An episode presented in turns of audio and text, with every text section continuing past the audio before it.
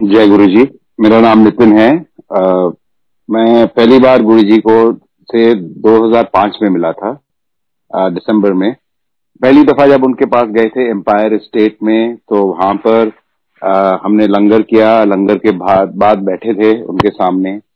तो फिर हमारे फ्रेंड है रोमा आंटी। रोमा आंटी ने हमें गुरुजी से इंट्रोड्यूस किया और बताया, गुरुजी, ये रजत उनके भाई, मैं उनके भाई का दोस्त हूँ। रजत, ये रजत के फ्रेंड है। गुरुजी ने बस एक नज़र मारी, कहते, जानता हूँ फ्रेंड फ्रॉम फ्रेंड्स कॉलोनी मैं फ्रेंड्स कॉलोनी में रहता हूँ। तो मैंने सोचा, रजत या रोमा आंटी ने इनको बताया होगा कि मैं फ्रेंड्स कॉलोनी में रहता हूँ। वहाँ से हमने आज्ञा ली, हम निकल रहे थे तो गुरुजी ने हमें आदेश दिया इकतीस दिसंबर को बड़ा मंदिर आ जाना।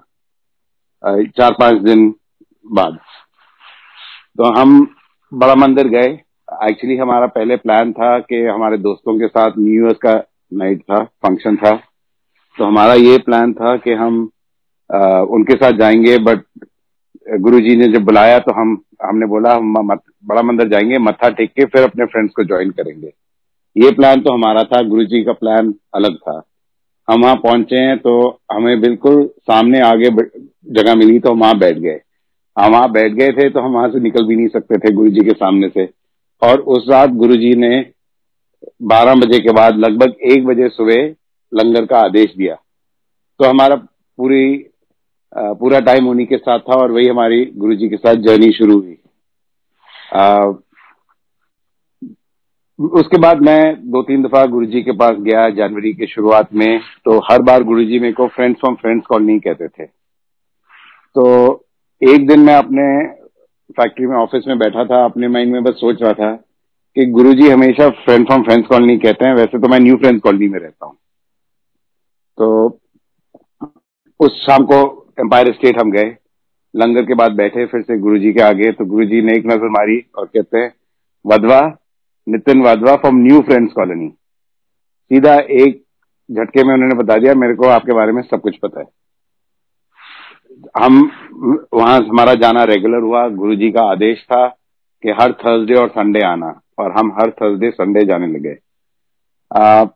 एक या दो हफ़्ते के अंदर ही हमारे फ्रेंड्स हैं उनको हम लेके गए तो हमारे फ्रेंड की वाइफ रिचा भी वहीं थी हम जब निकल रहे थे तो सबको फोटोग्राफ दिए गए गुरु जी के पॉकेट में रखने के लिए। तो अगले दिन हमको दोपहर को मेरे को फ़ोन आता है और मेरे साथ हरीश मदान अंकल जो मेरे पार्टनर हैं, वो भी बैठे थे। तो रिचा का फ़ोन आता है कि नितिन मैंने कुछ गलती तो नहीं कर दी। हमारे ऑफ़िस में, हमारे स्कूल में एक मेड है जिसका हस्बैंड बहुत सीरियस है एम्स में है। डॉक्टर कोई चांस नहीं दे रहे हैं। मैंने ये फोटोग्राफ अपनी मेड को दे दिया, बोल दिया, उनके तक्के के पास रखो और इसमें प्रे करो।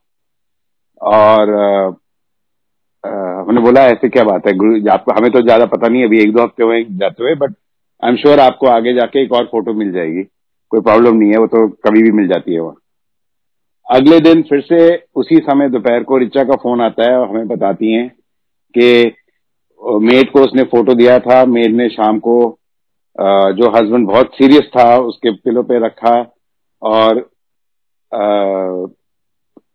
प्रे किया था और अगले दिन सुबह एक नए डॉक्टर आए, जिन्होंने उसको चेकअप किया और जल्दी से बोल दिया, ये तो बिल्कुल ठीक है, घर ले जाओ, फुटबॉल खिलाओ। और उसके डिस्चार्ज पेपर्स बना दिए। और वो मेड कह रही है कि कल तक तो मेरे को कह रहे थे, ये ज़िंदा नहीं रहेंगे, आप कह रहे हैं, घर ले जाओ। मगर वो एक्चुअली ठीक हो गए तो उसको डिस्चार्ज कर दिया था। और वो मेड रिचा में बता रही थी, आधी रो रही थी, आधी हंस रही थी। उसी रात हम गुरुजी के पास आए। मथा लंगर के बाद फिर से मथा टेके बैठे हुए थे। तो गुरुजी रिचा पे एक नज़र मारते हैं, कहते रिचा, तेरी मेड का काम भी हो गया, फ़ोटो ना ली। तो हमें सीधा पता लग गया कि गुरुजी ने ही कराया होगा, जो भी कराया है। एंड uh, वो दैट मैन वो बिल्कुल आदमी सही है वो ही वॉज़ डिस्चार्ज और बिल्कुल ठीक। थोड़े और दिनों के बाद हम हम जा, जा रहे थे तो एक दफ़ा गुरुजी ने बस मेरे को नज़र मारी और कहते हैं तेन कहन की लोड नहीं है। मेरे को थोड़ी सी समझ ही नहीं आई तो मैंने फिर लोगों से पूछा। वो फिर मेरे को बताया गया कि गुरुजी ने आपको बताया कि आपको कहने की कुछ ज़रूरत नहीं है उनको सब पता है। और जो आप सोच रहे हो वो भी उनको पता है विच इज़ वो आगे जाके बिल्कुल सही साबित हुआ। तो एक आ, अभी हम जाते रहे आ, मैं अपने पेरेंट्स को भी ले गया था इन लॉस को भी ले गया था इन लॉस को गुरुजी ने बुलवाया था आ, उनको ब्लेसिंग दी थी मेरे पेरेंट्स को दी थी। जब मैं पहली दफ़ा अपनी मदर को ले गया था तो गुरुजी ने बस एक नज़र मारी मेरे मदर को और कहते हैं तेरी माँ तो मेरे पास मेरे पास पहले आई हुई है हेलो हाई करके चली गई। तो मेरे को समझ नहीं आई। तो मैंने, जब हम बाहर निकले थे तो अपने मदर से पूछा मेरी मदर कहती हैं कि मैं ना तीन साल पहले गई थी ग्रेटर कैलाश तीन चार साल पहले गई थी ग्रेटर कैलाश मंदिर, और वहाँ मैं मिली हूँ, और उस समय कोई लंगर का मेरे को पता नहीं था। तो मैं तो वहाँ बैठी थी, और वहाँ से भी निकल गई। तो गुरु जी को ऑलमोस्ट ये तीन चार साल नहीं, कम से कम दस साल पहले की बात थी। वो सीधा उन्होंने बता दिया। मेरे मदर को याद नहीं था बट ऑब्वियसली गुरु जी को याद था।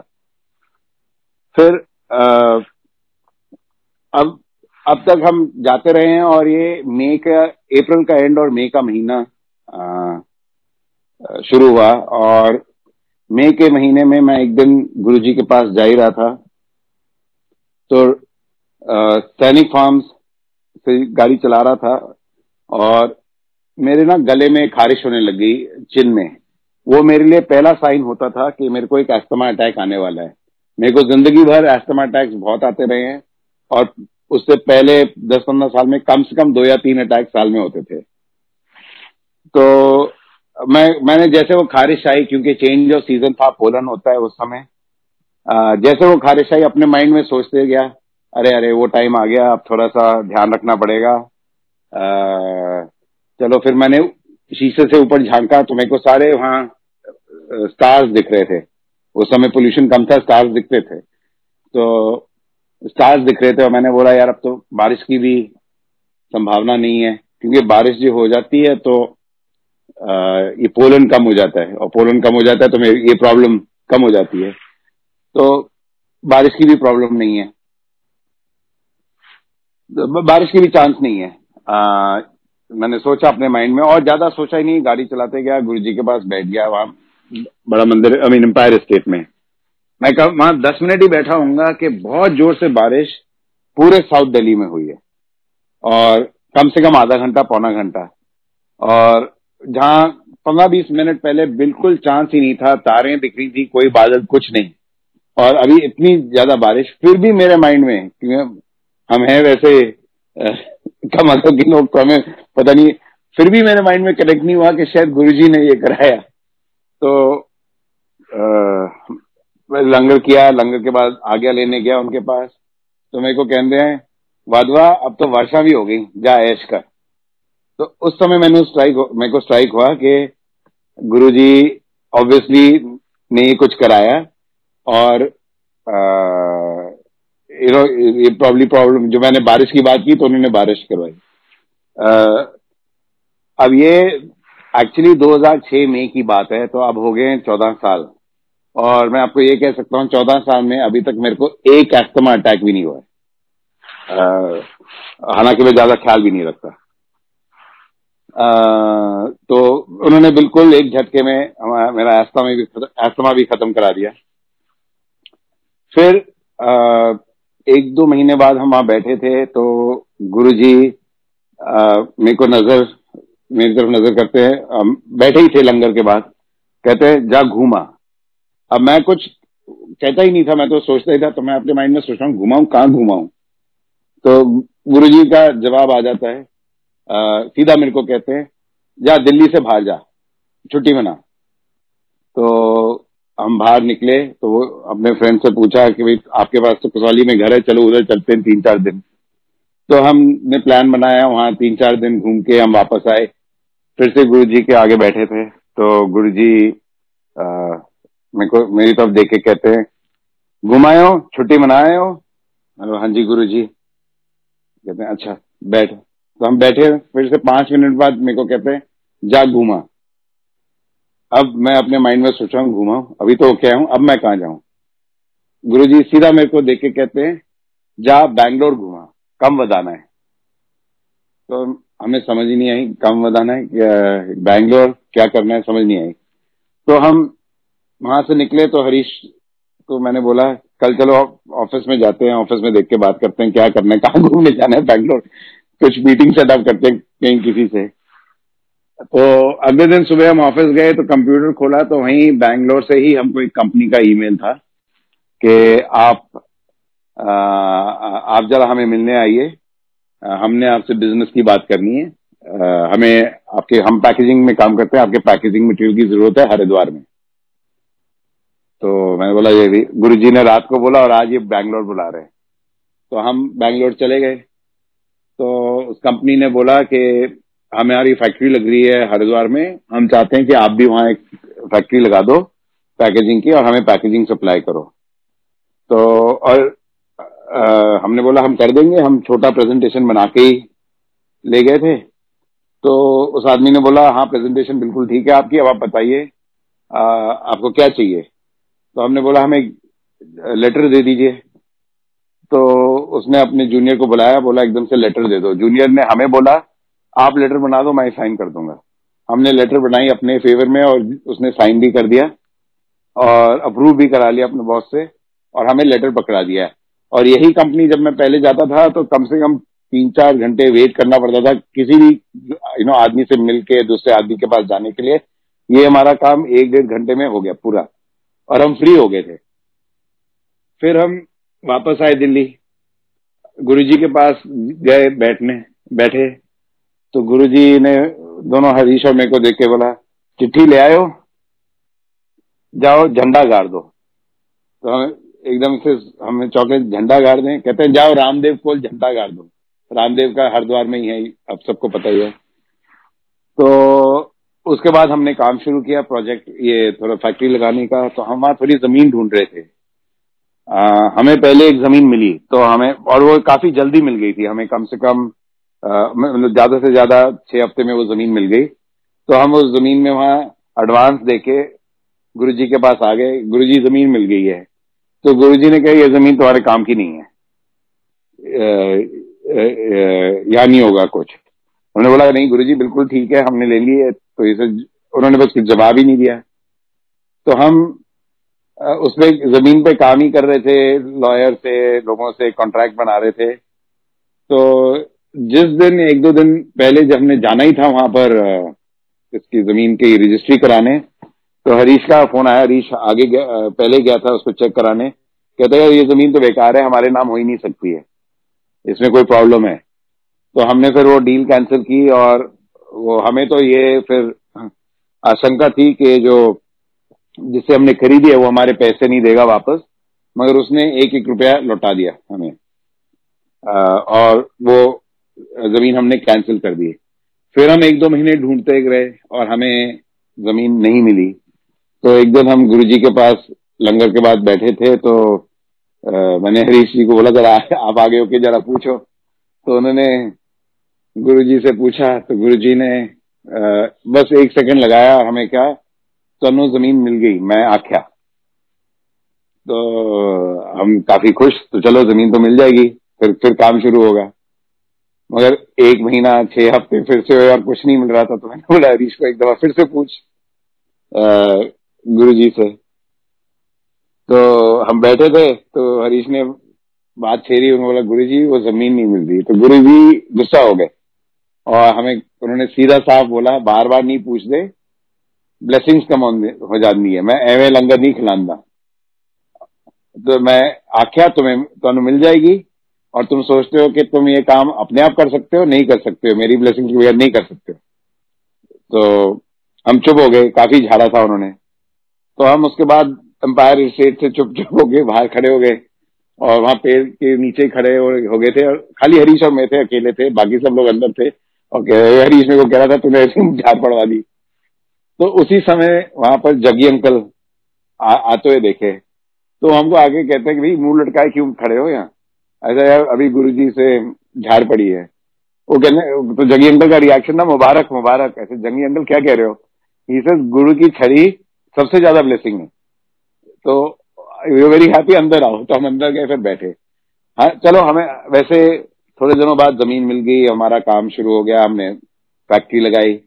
जब हमारे फैक्ट्री का शुरू होने की मतलब जिस दिन फैक्ट्री शुरू होनी थी, हमारा सब कुछ तैयार था, सब कुछ ठीक चल रहा था।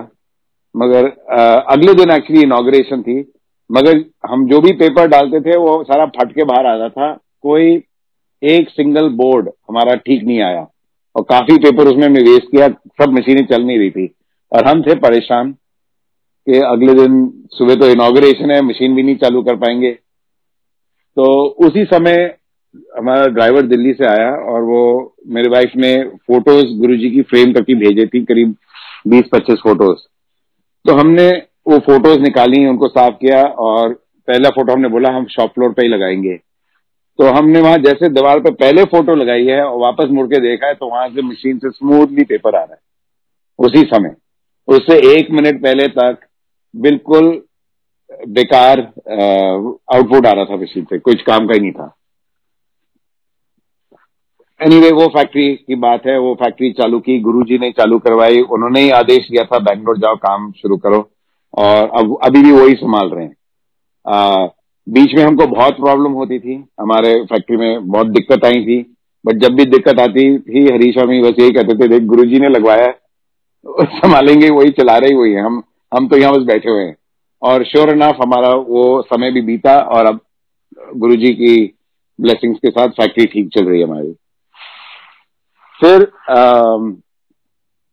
थोड़ा सा आ, मैं वापस आ, चलता हूँ। एक दिन मैं वहीं एम्पायर स्टेट में बैठा था। This is maybe July August of 2006 तो वहाँ पर कभी कभी गुरुजी किसी को बुलाते थे अपने पैर दबाने।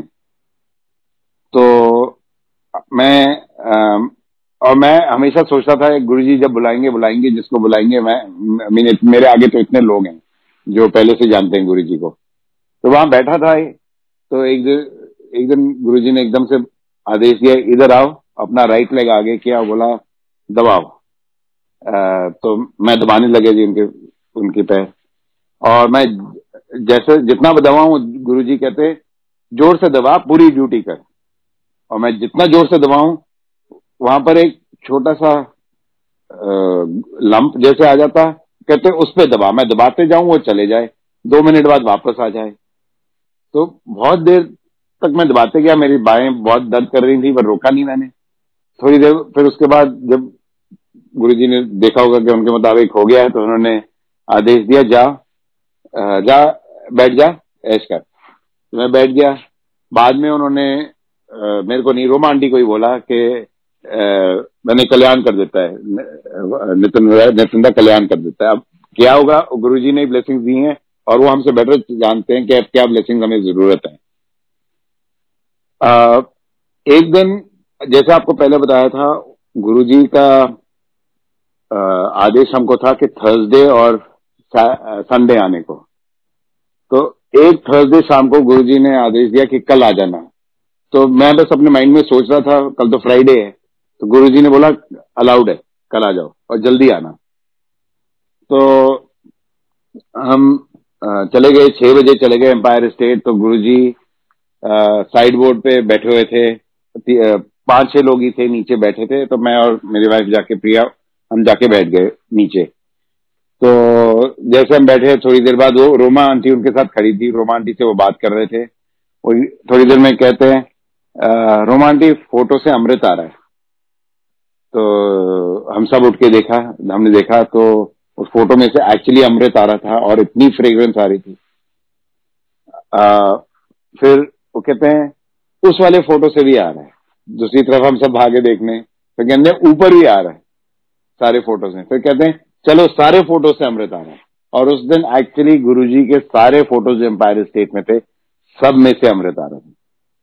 उसी दिन रात को लंगर के बाद गुरुजी ने महाप्रसाद निकाला हवा में से और हम सबको थोड़ा प्रसाद दिया और ब्लेसिंग्स दी।